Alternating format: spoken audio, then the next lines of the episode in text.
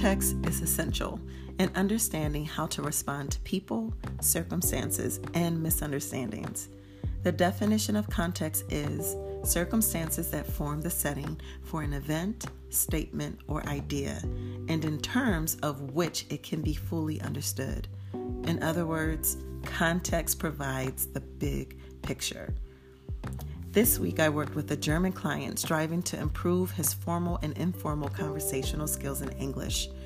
By improving his conversational skills in English, he will be able to engage further with colleagues around the world in his industry, which leads me to our session. In our session together, we reviewed formal and informal greetings. As we reviewed examples of greetings, it was clear that building context through scenarios was a necessary tool.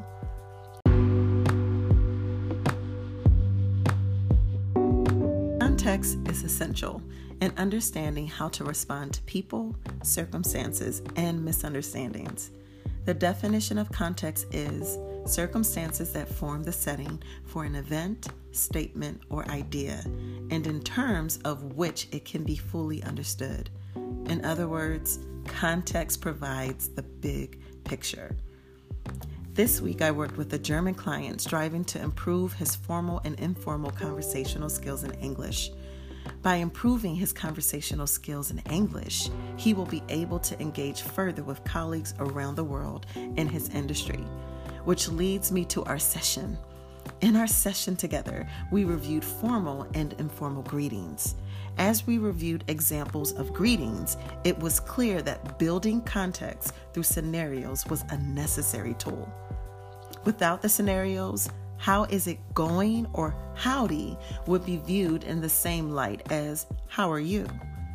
My client even found it profound that how are you can be used and interpreted differently in various settings. This experience showed why context is important. Without context, we are not centered on the needs of our clients, students, or patients. How has context helped you in your profession?